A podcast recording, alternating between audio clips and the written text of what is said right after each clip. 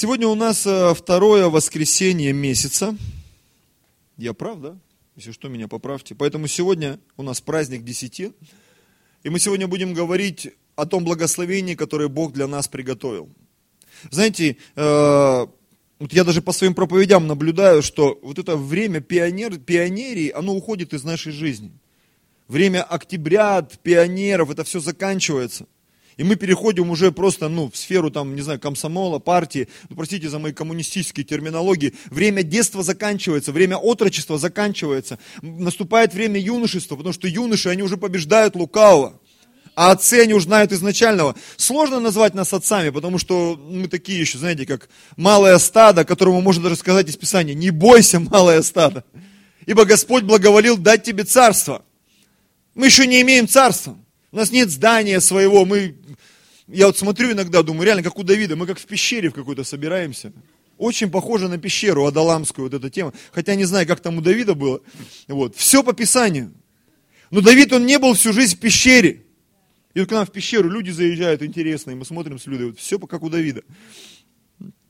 Верю, что скоро мы из этой пещеры куда-то выйдем.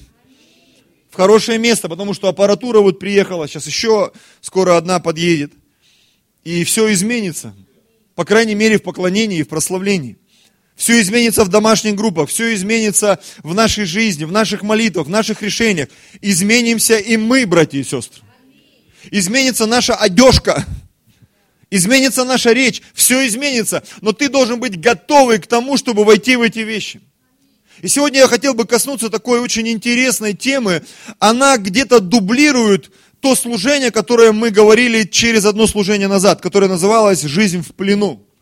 И мы фактически пройдемся фактически по тем же местам, но тема будет иная. Она будет связана с нашим благословением. Просто Бог вчера вечером так ярко проговорил.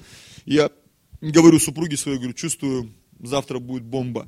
Когда сегодня я прочитал, э, дар учителя опять сработал, я уже не знаю, хорошо это или плохо – Потому что проповедь моя обычно, вот у меня тут компьютер выдает где-то в пределах там 500-700 э, слов. Проповедь моя, которую я вам проповедую. Знаете, сколько у меня слов сегодня? Вот я посмотрел, 1790. Я понимаю, что я не успеваю все это рассказать. Это как минимум двухчасовой семинар. Я разошелся, разогрелся на семинарах этих, по которые по вторникам. И чувствую, сандали Митю несут. Поэтому будем учиться не только быть многословными, потому что не в многословии не избежать греха, да. И есть еще одна фраза, одна фраза хорошая, краткость или кротость, да, краткость, сестра таланта. Поэтому будем развивать таланты, чтобы накормить вас технично, потому что это Москва, тут много фастфуда, аллилуйя, быстрое питание. Будем и мы стараться, чтобы и в нашей жизни был такой правильный рацион, быстрое, правильное питание, чтобы мы могли пойти счастливые, наполненные, благословенные. Поэтому я постараюсь за эти 40 минут, 45 выложить вам это откровение. Тема проповеди моей сегодняшней называется «Верный в чужом». Верный в чужом. Если ты получил откровение, все, можешь идти домой. Не забудь там десятину только бросить пожертвование. На самом деле, о чем я хотел поговорить? Я хотел сегодня поговорить о такой теме, как благословение или благосостояние. Это то, во что мы все хотим попасть. Я прав или нет? Поддержите меня, дорогие братья и сестры. Мы все хотим попасть в благосостояние. Почему? Мужчины хотят быть благосостоятельными, чтобы очаровывать своих женщин, жен, не знаю, подружек там, которые там, невест. Э, родители хотят иметь благосостояние, чтобы благословлять своих детей. Мамы, отцы, мы, как верующие, как христиане, нам хочется стать богатыми на всякое доброе дело. Я верю, что нам многим хочется стать. Может быть, кому-то по другим э, причинам хочется стать богатым. Но я верю в то, что мы хотим все стать, больше из нас, добрыми на всякое доброе дело. Так вот, когда мы говорим о благословении или благосостоянии, то очень часто мы, люди, имеем в виду свою личную собственность. Свою квартиру, свою машину, свой дом, свое служение, если хотите. То есть это связано в большинстве случаев. Почему я это говорю? Я пастор, я очень много общаюсь с людьми. И многие говорят, тут бы мне бы свою квартиру.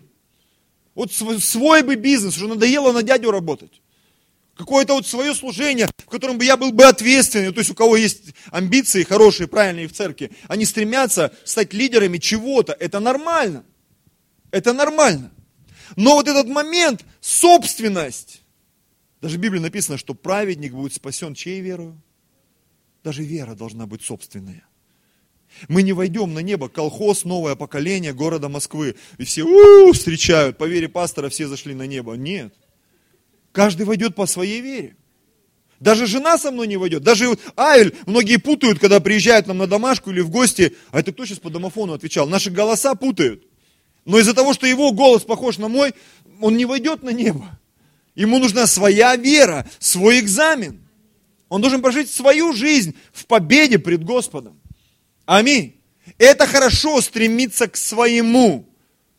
Но это стремление порой, оно для нас же, братья и сестры, становится ловушкой. Ловушкой. Когда это аренда или какая-то иная форма, не подразумевающая твоей личной собственности, то люди особо не заботятся об этом. Работать на себя есть интерес. Работать на кого-то особой прилежности не увидишь. Вы согласны? А, имея свое дело или служение, человек более или менее старается. Но находясь в чьем-то служении, зачастую все делается спустя рукава. Как попало, с опозданием, с пренебрежением. Я замечал очень много, даже э, вот мы живем с соседями, у нас там, а, а, а, как сказать, общий коридор, общий мусоропровод, и то, что связано вот со своей территорией, иногда заглядываешь в квартире, там чисто прибрано. Но в коридоре бардак. Семечки, там еще что-то, грязь. Иногда дверь забывают закрывать. Ну и, и мы, бывает, что-то там свое приносим. И ты понимаешь, что там, где вроде как бы ничье, ну оно ничье, оно чужое для нас, чужое. Может быть, оно никому не принадлежит, но оно и не наше. И большинство из нас делают – это же не мое. Ну и что, что? Это что-то же бумажку бросил. Это кто-то грязь там, это кто-то там описал весь унитаз, стены там и все на свете. В общественном туалете. Ну уж простите за такие откровения. Но знаешь, я, я понимаю, что что-то должно измениться внутри нас. Мы должны с вами научиться быть верными в чужом. Знаете почему? Потому что вот это отношение – к чужому, не к твоей собственности. Оно напрямую связано с нашим преуспеванием. Это правда, братья и сестры. Многие почему-то этого не понимают. Я же в арендованной квартире, да, пусть все убивается. На арендованной машине, да, пусть это, вон, мы же им деньги платим, пусть убивается. Все, что не мое, пусть и трава там не расти. Это неправильная позиция, братья и сестры. Потому что если глубоко копнуть, Писание говорит, что ты имеешь, чего бы тебе не дали. Вообще у нас ничего своего нет. И нам придется ответить за то, как мы прожили. Даже тело твое тебе дал Бог, и тебе придется ответить за него. Я помню, мы разговаривали с супругой, она у меня любит погружаться в эти духовные там, материи, созы и так далее. И я местами буксую, местами прислушиваюсь. И однажды я услышал от нее такую историю, говорит, мы были на а, какой-то молитве, и там всплыл момент такой, когда человеку пришлось просить прощения у своего тела. Я однажды тут что-то в дремоте лежу, я понимаю, я опять даже не объелся, а правильно сказать, обожрался. И такое ощущение, что мое тело начало со мной разговаривать. Ну сколько можно? А потом ты переживаешь, что у тебя там там колет, тут болит, что зрение садится, там, что спина. Почему ты не относишься правильно ко мне, к, мо- к своему телу? Ведь оно твое. Это очень важный момент. Ну согласитесь. Тебе его дал Бог. Ну это мое. Хотя многие к своему тоже относятся еще хуже, чем к чужому. Это вообще отдельная проповедь, наверное. Сегодня мы говорим о том, что быть верным в чужом. Почему? Потому что Писание говорит, что когда мы будем верными в чужом, мы к этому подойдем. У нас появляется возможность получить свое. Я сегодня, это так раскрылось вчера, сегодня покажу вам, я думаю, мы все удивимся, все вместе. Что в этом такое благословение заложено в этих вещах. Это все напрямую связано с нашим преуспеванием. Многие этого не понимают. Научись быть верным в чужом. Есть два типа мышления. Ну, в контексте проповеди. Одно мышление рабское. Делать то, что сказали, и то, если захочу. Вот это мышление, оно никогда не принесет успеха человеку. Когда он делает из-под палки, очень часто дети находятся под таким контролем. Ты что не помыл, не домыл, не довытирал, там, не достирал, не догладил, не довыбросил там мусор, я не знаю. И все, он такой удрученный, он умирает. Там. Хорошо, что еще семья большая, можно спихнуть на кого-то. А когда ты один, всем одиноким посвящается. Да, Димыч? Аллилуйя. Я тоже был один, пока сестра не родилась. Я такой счастливый был, мне доверили пылесос.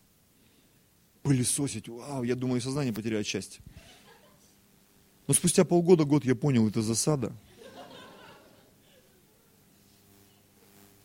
Я все время пылесосю, пылесошу. Ответственность. Есть другая позиция, сердце слуги. Сердце слуги может завести тебя так далеко и на большие высоты. Сердце слуги – это когда ты делаешь не просто то, что тебе говорят, но намного больше. И ты в этом деле верный. Ты в этом деле проворный. У меня есть пару местописаний. Притчи 28.20. Верный человек богат благословениями. Где он верный? Во всем. И в чужом в том числе. Аминь. Верный человек богат благословениями. А кто спешит разбогатеть, не останется ненаказанным. Притчи 22.29. Видел ли ты человека проворного в своем деле? Или как я посмотрел там в одном переводе современном, а, специалиста в своем деле. Он, он будет стоять перед царями. Он не будет стоять перед простыми людьми. Научись быть проворным и старательным в чужом. Вот это сегодня мысль моей проповеди. Давайте перейдем к иллюстрациям.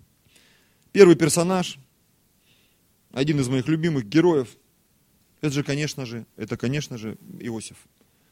Иосиф, который ходил в цветных одеждах, потому что его отец очень сильно любил. И он вложил в него любовь к жизни, к труду.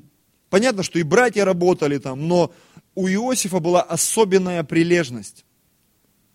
И как вот он жил в плену, сегодня мы перефразируем название проповеди и оттолкнемся от этого места. Он, по сути, доказывал верность в чужом. Аминь. Он сначала работал в доме Патифара, начальника телохранителей царских. Потом оказался в тюрьме для рабов египетских. Потом оказался в доме фараона. И по сути все время он проявлял верность в чужом. Он жил в чужой стране. Он а, управлял чужим имением. Ну согласитесь. В тюрьме, в доме Патифара, имуществом фараона. Это все было чужое. Чужое. Он управлял чужим. Посмотрите, кем стал Иосиф. 39 глава книги Бытия. Иосиф же был отведен в плен, в Египет, простите, и купил его из рук измаильтян, приведших его туда египтянин, Патифар, царедворец фараонов, начальник телохранителей.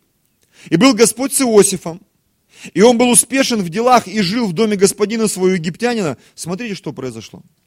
И увидел господин его, что Господь с ним, и что всему, что он делает, Господь в руках его дает успех. И снискал Иосиф благоволение в очах его, и служил ему. Что делал Иосиф? Он был верным в чужом.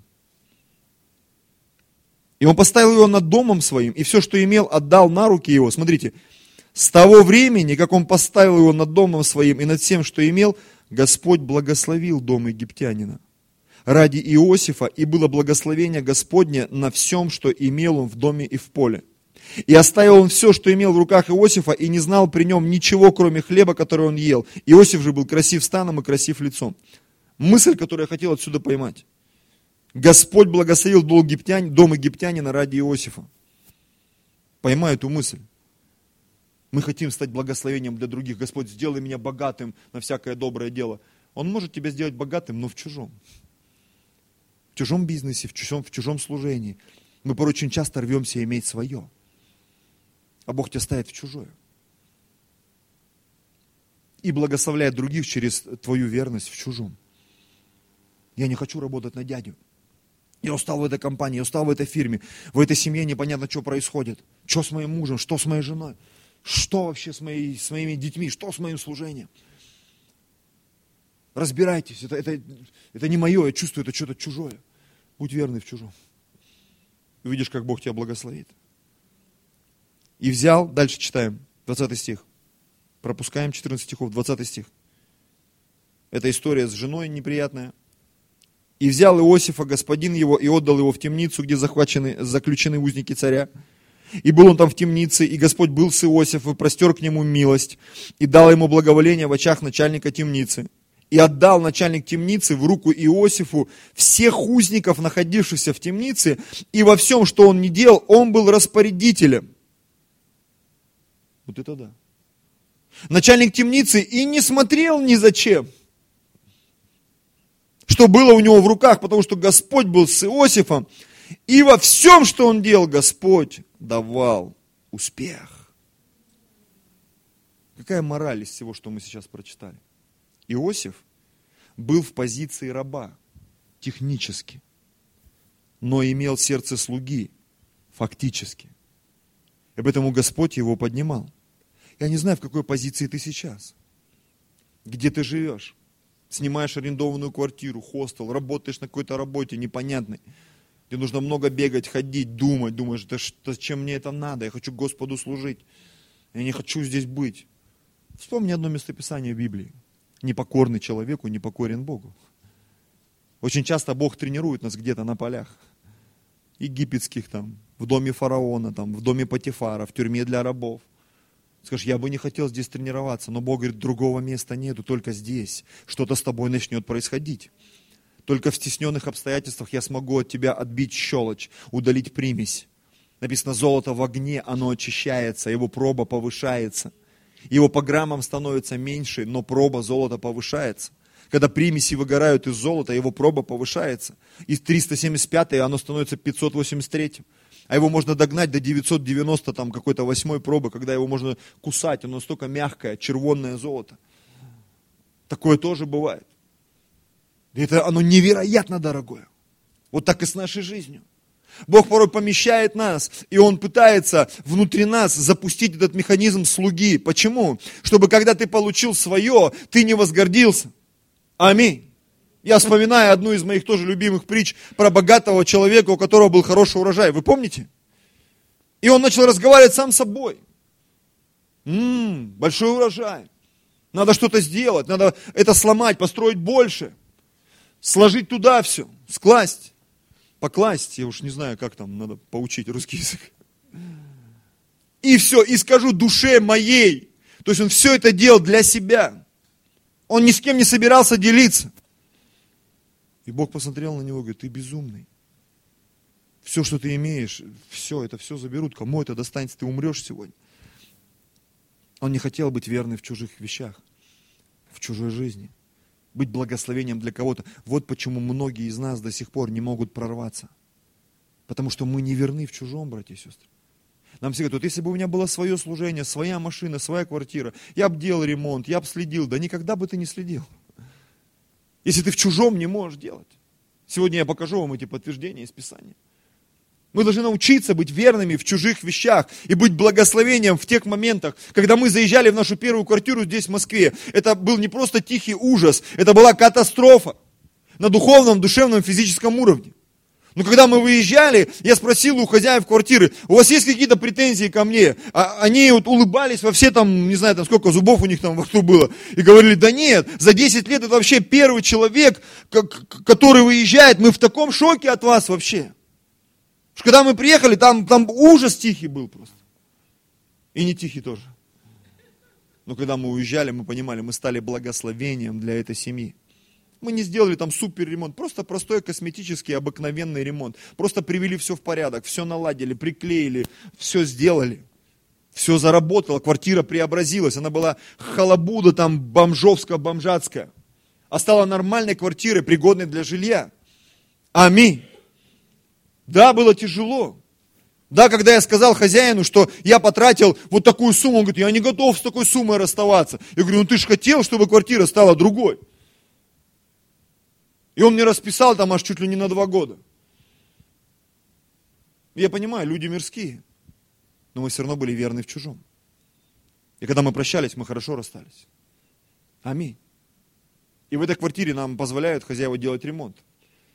И когда они приехали тут недавно, вот э, приехала хозяйка с, со своим супругом, они посмотрели. Через месяц она, я когда передавал деньги за квартиру, говорит, передай Людмиле, пусть в коридоре тоже ремонт делает. Когда ты верен в чужом, тебе люди начинают доверять. Все как с Иосифом начинает происходить. Тебе доверяют. Почему? Они видят твой вкус, они видят твою верность, они видят твою посвященность. Все. Есть хозяин какой-то фактически юридически, но по сути хозяин ты. Аминь. Кого-то это не устраивает. Я понимаю, что мы даже так должны научиться жить. Аминь. Мы даже когда покупаем здание, открою вам тайну, может кто-то не знает, да, ты землю-то ты не можешь купить, в Москве особенно. Тебе могут дать на 49 лет, а через 49 могут спросить, сказать, только у меня тут храм стоит. Ну и что, земля-то наша.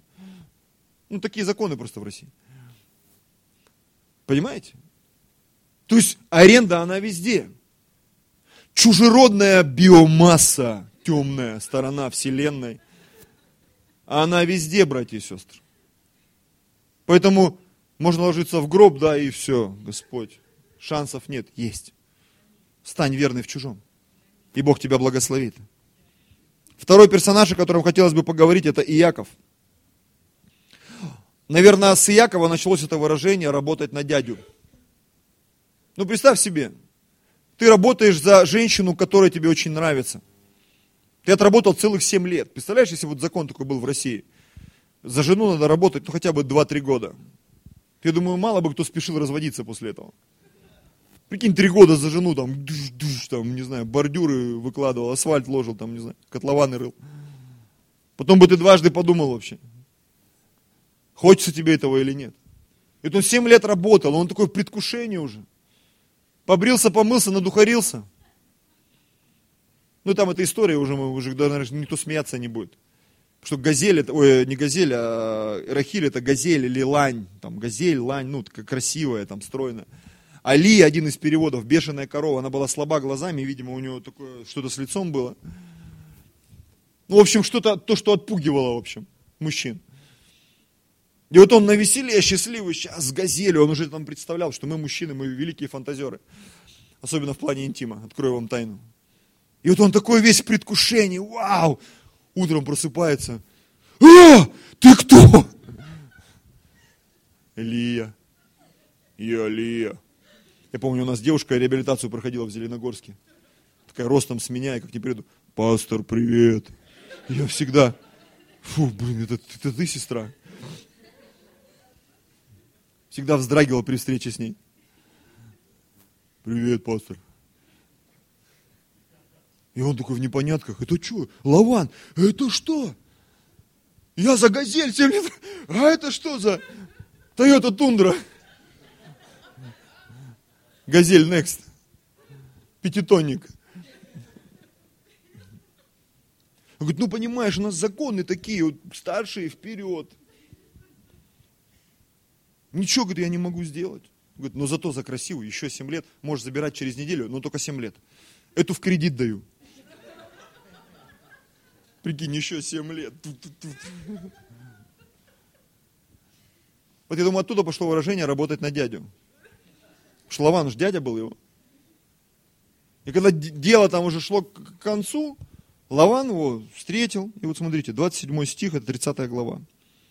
И сказал ему Лаван, о, если бы я нашел благоволение пред очами твоими. Ты 14 лет разводил парня, ты что, очнись. Я примечаю, что за тебя Господь благословил меня. Ну, понятно. И сказал, назначь себе награду от меня, и я дам тебе. И сказал ему Яков, ты знаешь, как я служил тебе, и каков стал скот твой при мне. Ибо мало было у тебя до меня, а стало много. Господь благословил тебя с приходом моим, когда же я буду работать для дома своего. Еще шесть лет он работал за свой скот. Двадцать лет. Двадцать лет. Прикинь, если бы мы сегодня 20 лет работали там за своих жен, семьи, разводы в ноль бы свелись вообще, мне кажется. Хорошая практика, библейская. И Бог благословил его за его верность. Мы все знаем, что Иаков, он хорошо кончил свою жизнь. У него много детей родилось. Он умер в старости, присыщенный днями, как и его отец и его дед, Авраам, Исаак и Иаков. И сегодня Бог называет себя Богом Авраама, Исаака и Иакова. Потому что это великие люди, которые знали Господа. Аминь. Бог также говорил о Моисее. Евреям 3 глава 4-5 стих. Ибо всякий дом устрояется кем-либо, а устроивший все есть Бог. И Моисей верен во всем доме его, как служитель, для засвидетельствования того, что надлежало возвестить. А Христос, как сын в доме его, дом же его мы, если только дерзновение и упование, которым хвалимся, твердо сохраним до конца. Вот здесь глобальное откровение. Вообще-то, хозяин всего – это Иисус. Да, в Иисусе мы сыновья и дочери. Но вообще-то сын Он. Мы лишь управляем. Вообще-то э, самый главный в теле Христовом – это сам Иисус, Он глава, а мы тело. Мы исполняем. Тело подчиняется голове. Мы должны быть верны в чужом. Мы тело Христова, мы часть Его тела, мы верны Ему телу, Его царству. Мы верны в чужом, по сути. И Бог хочет, чтобы это стало нашим. Потому что юридически мы сыновья Божьи. Нам фактически осталось ими стать, братья и сестры.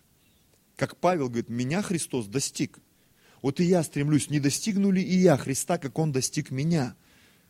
Стремлюсь к цели и почести высшего звания во Христе Иисусе. Верность чужом – это стремление в Божье присутствие. Аминь. Неважно, чем ты занимаешься. Неважно, где и на кого ты работаешь. Важно, верный ты или нет. Аминь. Потому что верный в малом получит больше. Верный в чужом получит свое. Верный в неправедном получит истинное. Мы будем об этом говорить чуть позже. Верность, она творит чудеса. Но все начинается с верности в чужом. Наши дети, они растут, но они выйдут, и у них будет свое. Сегодня они верны в нашем доме. Они в нашем доме убираются, они в нашем доме готовят. Они помогают нам в нашем же труде. И это благословение, когда дети помогают тебе. На самом деле. Аллилуйя. Верю, что они вырастут, даже если там женятся, выйдут замуж и так далее. Мы все равно будем вместе что-то делать. Мы все верны в чем-то. Аллилуйя. И если ты не верен в чем-то чужом, вряд ли ты получишь свое. А если и получишь, я подозреваю, ты не сможешь его удержать. Вот почему очень часто, когда люди, они не имея своих карманных денег, но ответственны в чужом, они более-менее как-то выживают. Но как только у них появляются свои деньги, я замечал, многие люди, в нашей церкви в том числе, у них включается синдром Винни-Пуха. С медом, помните, у него была проблема всегда? Говорит, мед это очень странный предмет. Мед, если есть, то его сразу нет. И вот ты смотришь, есть деньги у брата, у сестры, и потом раз какой-то момент, долги еще больше. Проблемы еще больше. Брат, сестра, что случилось? Не знаю. Почему? Потому что ты не умеешь управлять своим. Тебе нужно научиться быть верным в чужом. Управлять чужими ресурсами, чужими возможностями. И в какой-то момент ты получишь свое. Аминь. Идем дальше. Евреи, они вошли в дома и города, которые не строили. Они пили из колодцев, которые не выкапывали, ели из виноградников, которые не насаждали, но в итоге оказались неверными, поэтому и, получи, и не получили своего, оказавшись в рабстве сначала на 70 лет, а потом, после пришествия Иисуса, государство Израиль на 2000 лет вообще перестало существовать. И только вот, буквально 50-60 лет назад, в 48 году, оно возродилось по пророчеству, о котором написано там, по-моему, в Исаии или где. Слышали вы когда-либо, чтобы э, страна рождалась за один день, а она родилась за один день? В организации ООН там половина проголосовала за, и государство Израиль родилось за один день. Но если посмотреть на историю Израиля, что произошло? Ведь Бог их вел туда, где они вообще не должны были жить. Это не их земля была, там пришлось убить этих людей, изгнать их с этой земли. Они пришли в чужие вещи. Аминь. Я могу даже все это зачитать. Это Второзаконие, 6 глава. Когда же ведет тебя Господь Бог твой в ту землю, которую Он клялся отцам твоим, Аврааму, Исааку Якову, и дать тебе с большими и хорошими городами, которых ты не строил, и с домами, наполненными всяким добром, которых ты не наполнял, и с колодезями, высеченными из камня, которых ты не высекал, и с виноградниками и маслинами, которых ты не садил, и будешь есть и насыщаться, Тогда берегись, чтобы не обольстило сердце твое, и не забыл ты Господа, который вывел тебя из земли египетской, из дома рабства. Вообще-то евреи пришли куда? В чужое. Давайте будем искренними. Они пришли в чужое. Что не строили, что не насаждали, за что не платили цену. И Бог их туда вел по благодати. И они должны были ему там быть верными. Я вот сейчас закончил книгу Паралипоменон читать. Сегодня Езекию прочитал с утра. И там история такая, что был такой царь Манасия, 55 лет царствовал. И написано, он в такой грех вел Израиля, что они грешили еще хуже, чем те народы, которые жили до них на этой земле. То есть, грубо говоря, ты заехал в квартиру, и в ней бардак, но после тебя там такой бардак, там были просто тараканы, а после тебя клопы, муравьи, непонятная какая-то плесень, там, страх Божий, короче, на севере, на юге и на западе. Вот нам не нужно такими быть, братья и сестры. После нас должно быть благословение. Даже в общественном туалете. Потому что, может быть, это и не ты, кто-то до тебя. И ты вышел, пусть тебя зашли и начали тебя благословлять. Петь, медь, феть. Что за человек тут сидел? Что он тут творил вообще? Грешил не по-детски. Второзаконие, 8 а, глава, здесь же. 6, 8 главу прыгнем, с 5 стиха. «И знай в сердце твоем, что Господь Бог твой учит тебя, как человек учит сына своего». Мне так нравится это место. Бог учит нас, как человек учит сына своего. Итак, храни заповеди Господа Бога твоего, ходя путями его и боясь его. Ибо Господь Бог твой ведет тебя в землю добрую, в землю, где потоки вод, источники и озера выходят из долин и гор, то есть чистая вода. Не нужны никакие фильтры, фильтра там в землю, где пшеница, ячмень, виноградные лозы, смоковницы, гранатовые деревья, в землю, где масляничные деревья и мед, в землю, в которой без скудости будешь есть хлеб твой, ни в чем не будешь иметь недостатка, в землю, в которой камни – это железо, то есть руда, не просто булыжники непонятные, руда, ты можешь ковать мечи, делать там что-то, стали литейные заводы строить, из гор, которые будешь высекать медь, Представляете, железо, медь. И когда будешь есть и насыщаться, тогда благословляй Господа Бога твоего за добрую землю, которую Он дал тебе. Земля-то тоже не твоя, тебе ее дали. Машину тебе дали, здоровье тебе дали, мужа тебе дали, жену тебе дали. Научись быть верной в чужом. Аминь. И тогда, возможно, это станет твоим, и ты будешь наслаждаться этим. Береги, чтобы не забыл ты Господа Бога твоего не соблюдая заповеди Его и законов Его, и постановления Его, которые сегодня заповедую тебе, когда будешь есть и насыщаться, и построишь домы, о, не просто чужие, ты даже сам сможешь построить. И будешь жить в них. И когда будет у тебя много крупного и мелкого скота, и будет много серебра, всего у тебя будет много, 14 стих, то смотри, чтобы не надмилось сердце твое. И не забыл ты Господа Бога твоего, который вывел тебя из земли египетской, из дома рабства. Пропустим пару стихов, чтобы попасть в суть. Смотри, чтобы не забыл ты, да, и чтобы ты не сказал в сердце твоем, когда ты забудешь, что с тобой произошло, в реабилитационном центре, в домашней группе, в этой церкви, кто служил тебе, как ты вообще оказался вот в таком состоянии, более-менее пригодном для жизни. Чтобы ты не забыл и не сказал в сердце своем, моя сила и крепость руки моей приобрели мне это богатство. Но чтобы ты помнил Господа Бога твоего. Почему? Ибо Он дает тебе силу приобретать богатство.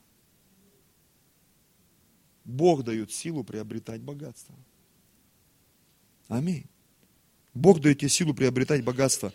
Бог поощряет верность в чужом. Делаем вывод. Бог поощряет верность в чужом. Когда ты приходишь туда, где, может быть, тебе ничего не принадлежит. Знаете, я иногда заморачиваюсь, у нас вот пихают эту почту, пихают, суют, ни на одно слово не подходит, да? Какое правильно, кто подскажет? Есть? Как? кладут, да, почту кладут в ящики, как попало. Она вываливается, там все по полу разваливается. Ты начинаешь доставать это все, вот так как специально, как будто тебя на скрытую камеру снимают. И они с пола не поднимаются, эти листочки. И ты их там чук-чук. Я вот прям заморачиваюсь, все собрал, убрал, достал, вот выбросил. Фу, спокойный на лифт нажал, поехал. Понятно, потому что я как-то по этим вещам заморачиваюсь. Но знаешь, вот в контексте проповеди ты понимаешь, будешь верный в чужом, чистота будет везде. В твоем подъезде, в твоем туалете, в твоей жизни, в твоей голове, в твоих поступках, в твоих словах. Знаешь, когда люди за, за речью не следят, они ведь ранят, обижают, они пошлят. И потом, почему со мной никто не общается? Почему все так происходит? Ты пришел, и ты, у тебя какой-то словесный понос открылся, и тебя никто не хочет слышать вообще. И слушать никто не хочет. Тебе нужно менять что-то со своей речью, менять свой словарный запас. Аллилуйя. Работать надо над собой и над всем, что Бог дает тебе. Аминь. Давайте нырнем в Луки 19 главу. Это основная мысль, наверное, на которой будем заканчивать. Это притча о талантах, тоже одна из моих любимых. Луки 19 с 12 стиха. И так сказал, некоторый человек высокого рода, отправляясь, отправлялся в дальнюю страну, чтобы получить себе царство и возвратиться. Давайте включаем внимательность. Призвав же 10 рабов своих, 10, цифра 10, дал им 10 мин и сказал ему, потребляйте их в оборот, пока я возвращусь. И ушел. Тут еще одни персонажи всплывают. Граждане. То есть помимо десяти рабов, которые там были, слуги вот этого э, господина высокого рода, высоких кровей. Я скажу вам, открою тайну, кто не понимает, да, это прообраз Иисуса. Наш Господь, Он высоких кровей. И Он ушел, чтобы вернуться, получить царство. И у него есть слуги, это его церковь. А есть весь остальной мир. И вот граждане ненавидели его и отправили вслед за ним посольство, сказав, не хотим, чтобы он царствовал над нами. И когда он возвратился, получив царство. Так что Иисус получит царство при любом раскладе, братья и сестры. Может быть, не стоит об этом кричать, но верить в это надо всеми силами, всей крепостью. Велел призвать к себе рабов тех, которым дал серебро, чтобы узнать, кто что приобрел. Пришел первый и сказал, господин, мина твоя принесла 10 мин. То есть, давайте вернемся, еще вот эта мысль такая. Смотрите, 10 а, человек, каждому дали по какой-то части серебра. Они все должны были пустить в оборот то, что им дали, и вернуть господину вместе с прибылью. Тебе дали не твое, сказали, работай, а я что-то с этого буду иметь, но ты мне верни все с прибылью, а там посмотрим. То есть изначально очень странный договор. Ну согласись, многие из нас сказали, пастор, это Москва, это даже не Питер, детка, это Москва, братан. Поэтому будь осторожен. Смотри, так накрутят, навертят, еще должен останешься. И вот он дал им, говорит, в оборот, и все мне вернете. И вот пришел первый и сказал, да, мы дочитали до этого места? Мина твоя принесла 10 мин. И сказал ему, хорошо, добрый и верный раб, за то, что ты в малом был верен, здесь происходит что-то невероятное. Он был верен просто на рынке, там, продавая огурцы, помидоры, не знаю, что он там продавал – как он крутил эти деньги, но его статус изменился. Возьми в управление 10 городов. 10 городов очень сильно отличаются от мешка серебра. Как вы думаете?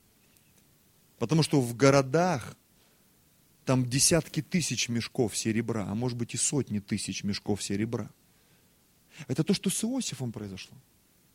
Который был верен в доме Патифара, в тюрьме для рабов, и потом он сел на колесницу фараона, вторую, перед которой бежали какие-то мужички и кричали, преклоняйтесь. И никто не смел э, смотреть даже Иосифу в лицо. Вот такой управляющий был. Вот так происходит с верными в чужом, братья и сестры. Я верю, что эта мысль зародится в ваших мозгах и сердцах, и вы поймете, как нам надо жить, и как действовать и двигаться. Аминь. Пришел второй и сказал, мина твоя принесла пять мин, и сказал ему, и ты будь над пятью городами. Пять городов. Я вот когда начинаю думать об этом, у меня голова кружится. Мы-то с города Зеленогорска, там 60 тысяч населения. Даже над тем городом быть управляющим, это о -о -о 60 тысяч человек. Тут 70 человек, иногда голова болит, думаешь, как их всех склеить, приклеить, построить, настроить. Чтобы хотя бы раз в неделю пришли и раз в месяц попастились нормально. Пришел третий и сказал, господин, вот твоя мина, которую я хранил, завернув в платок. Третий отказался работать на дядю. Верность в чужом, экзамен не сдан. Ибо я боялся тебя, ты человек жестокий, берешь чего не клал, жнешь чего не сеял. Господин сказал ему, твоими устами буду судить тебя, лукавый раб, ты знал, что я человек жестокий, беру чего не клал, жну чего не сеял, для чего же ты не отдал серебра моего в оборот, чтобы я, придя, получил его с прибылью? И сказал предстоящим, возьмите у него мину и дайте имеющему 10 мин. И сказали ему, господин, ну, у него же есть уже, у него еще 10 городов. Сказываю вам, что всякому имеющему дано будет, а не у, у не имеющего отнимется то, что он имеет. О чем шла речь? О серебре? Нет, братья и сестры. Речь шла о верности. Если ты верный, в чужом даже, значит, ты верный будешь в своем. Значит, тебе будут доверять. Чужие, большие, возможно, грандиозные проекты, неважно, финансовые, духовные. Мы сегодня все вместе с вами здесь сдаем экзамен. Наша тема вообще, мы праздник десятин сегодня. Мы говорим о благословении, о благосостоянии, о правильной позиции, потому что очень часто тебя на работу не берут, потому что у тебя нет правильной позиции, нет образования, нет диплома. Аллилуйя, тебя не берут.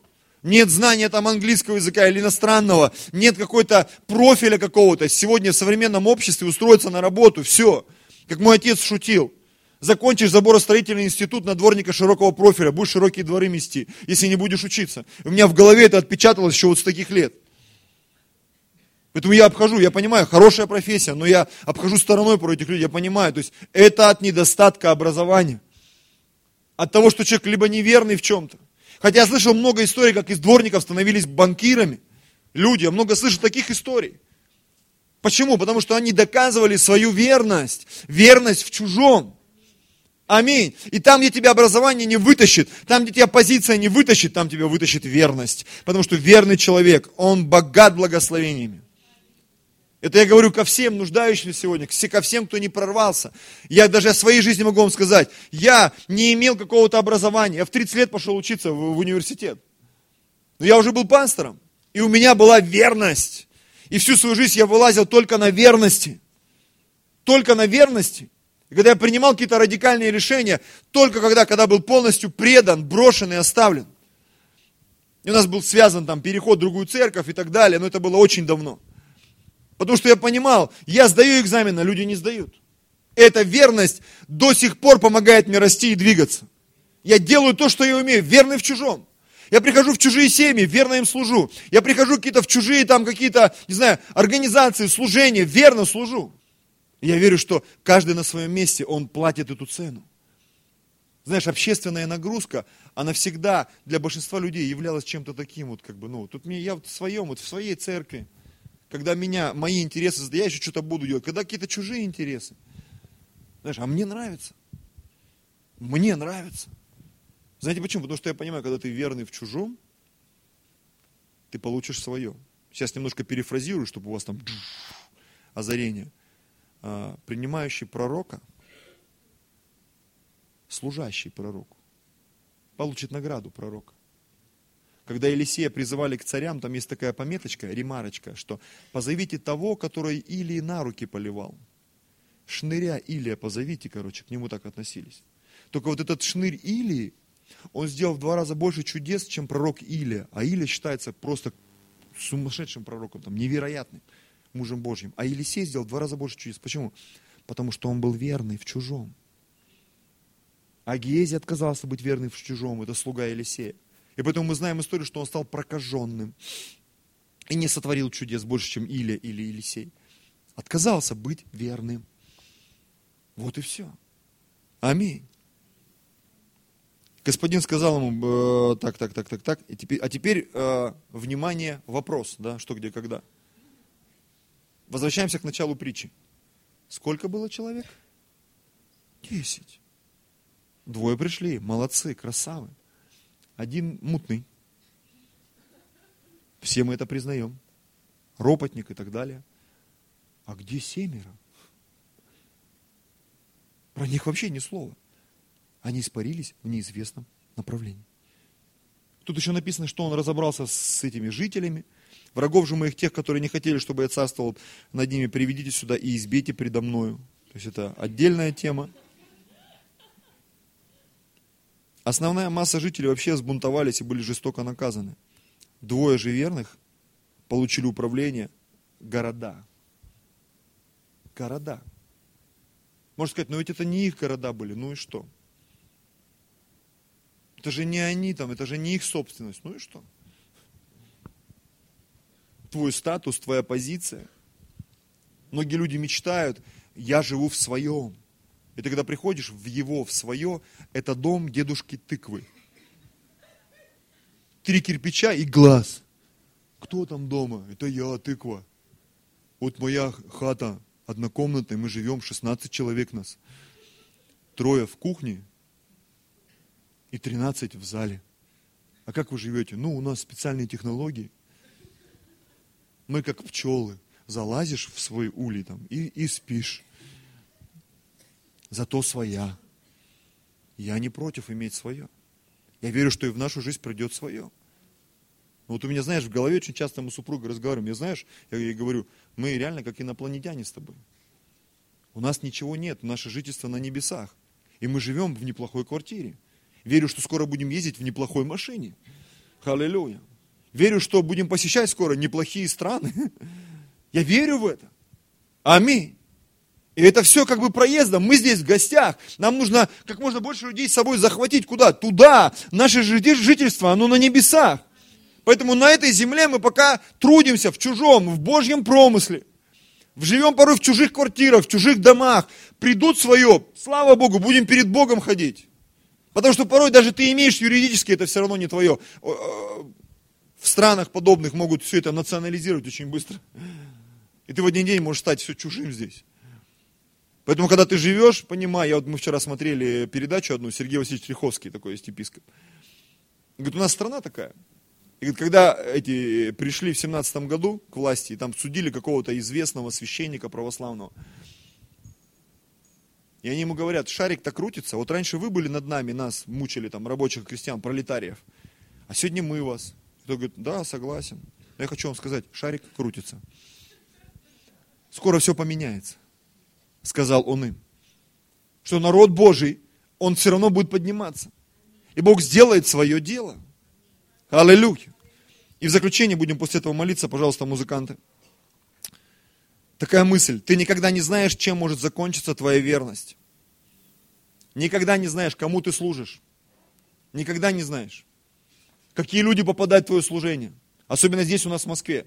Ты уж какого-то миллионера спас, ты, ты не знаешь. Мы тут э, подсели на одну передачку в семье, случайно. Называется «Секретный миллионер». Там реальных миллионеров долларовых. Их берут и помещают в очень стесненные условия. Им дают тысячу рублей, какую-то одежду из секонд-хенда. И они должны в течение пяти дней крутиться, вертеться, искать себе работу, жилье, вот сами как найдут. И с ними ходит камера, и по легенде им говорят, что они на самом деле простые люди, но они опустились на дно, и вот в проекте а, называется передача «Жизнь с нуля». Типа они должны подняться и про них передачу снимать, что на самом деле они никто. На самом деле передача называется «Секретный миллионер». И вот представьте себе, э, несколько передач меня просто потрясли. В одной передаче один бизнесмен, у которого там, говорю, когда начинаешь смотреть там свои вертолеты, какие-то корабли, яхты, они реально долларовые мультимиллионеры. Там один какой-то шарлатан оказался, Денис Симачев такой, знаете, вот был, а, эти магазины, рестораны, вот он шарлатан оказался, представляете? Вот, ну посмотрите, чтобы узнать подробности. Да, да. И, в общем, один парень, он не парень, он, скажем так, он входит э, в совет, который курирует э, галерею вот эту вот э, Третьяковскую, российскую, попечитель, один из попечительского совета. Ну, просто представляете, сколько там чего у него. И он в какой-то из своих работ, там, в течение пяти дней, работал в каком-то баре. И ему там заплатили 500 рублей там, или сколько рублей. И а потом оказалось, что еще какая-то недостача была по бару. И бармен ему сказал, ладно, не парься, короче у тебя и так проблемы. Вот ты заработал 500 рублей, потому что там они в хостеле ночевали, там ели, кормились, где вот бомжей кормят там вот в этих местах. И он потом пришел к нему и говорит, ты мою недостачу покрыл 4200. Я, говорит, это все перевел там в евро или в доллары, говорит, возвращаю тебе. Будь благословен. Этот бармен чуть там за барной стойкой не упал. Другая передача, вот самая шикарная, про дядю Борю или кто он там, которого с какого-то острова Бали привезли, там уговаривали очень долго, и он согласился. Вообще, мужик феноменальный. Его когда одеваешь, вот джамшут, реально. Но вот то везение, которое в жизни этого человека, его прям в передаче было видно. Вот он вышел из автобуса, только приехал в город, по-моему, во Владимире он был.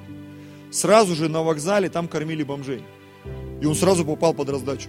Он говорит, это да. Познакомился с лидером, ну там приезжал какой-то фонд, э, людям помогает с одеждой, там, жильем. И он познакомился, ему было где переночевать, с работы, все решилось. И ты знаешь, там был только один момент передачи. Он шел по улице, ему негде было ночевать. И был уже ночью, он понимал, что я никуда не попаду. И ему сказали, вот есть общежитие там какое-то. Он подошел, а это, оказывается, не общежитие для людей, э, ну, таких, которые посуточно, а это общежитие для малосемейных. И возле подъезда стоял парень, просто парень стоял, курил. Ночь уже, там вообще там глаз выколи.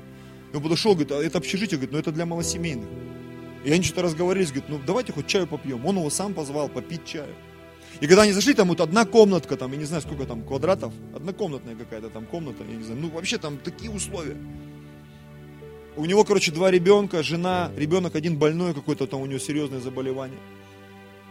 И крупным планом показывает этого бизнесмена. Он растерян. Он говорит, ну оставайся у нас, ну тебе реально некуда идти. Ну, понятно, что операторы ушли, он остался, ночевал утром, он там такой весь смущенный, ретировался, сунул ему 300 рублей, потому что у него самого там 500 или 800 рублей осталось, ну на тысячу надо выжить, крутануться. И, и понятно, что он был потрясен. И потом он всем этим людям, которых он повстречал, это самая крутая передача, вот рекомендую всем посмотреть. Он приехал к этому парню говорит, у меня встреча с тобой. В подъезде одного дома он завел его, открыл дверь, трехкомнатная квартира, упакованная полностью. Он говорит, это тебе. Поэтому ты не знаешь, кого ты можешь иногда приютить, просто выйти покурив у подъезда, ну если ты куришь, конечно. Ну просто представь себе, я был настолько потрясен, потому что перед этим была передача вот про этого полумутного бизнесмена. А этот убил всех. И я вам скажу больше, я просто сделаю контрольный выстрел. Он купил квартиры всем людям в этой передаче, которые ему помогли. Это было что-то невероятное. Вот меня потрясла именно с этим парнем история. Просто, вот он настолько вот выбивался из всех остальных. Он там какому-то собачьему приюту помог. Там. Понятно, что рип-центру он вообще купил там такой домин. Он привез тут этого лидера вот этого ну, фонда. Тут аж, аж прослезился, жене, говорит, звонит и, слушай, нам тут два дома подарили, короче, чуть ли не в центре города.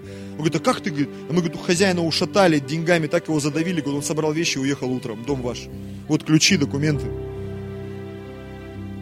Представляете? Этот парень звонит, а, и он еще достал миллион рублей, две пачки по 500 тысяч этому парню, говорит, это на лечение ребенка. Тут звонит жене, говорит, там, ну как они любят молодежь, зайка там или рыбка там, я уж не знаю. Тут нам квартиру дали. Она говорит, да что ты гонишь? Ну знаешь, как вот мы с женой обычно общаются. А он такой говорит, не верит, в камеру говорит. Ну понятно, кто поверит. Трешка обставлена. Говорит, лечи ребенка, живи. И тут стоит парень просто. И ты, понимаете, когда ты верный в чужом, ты, ты же не знаешь, кому ты служишь, кому ты помогаешь. Что ты делаешь, ты не знаешь. А мы иногда, вот если я буду чувствовать выгоду, я сделаю. Нет. Научись быть верным в чужом. Последнее место, будем молиться. Луки 16 глава.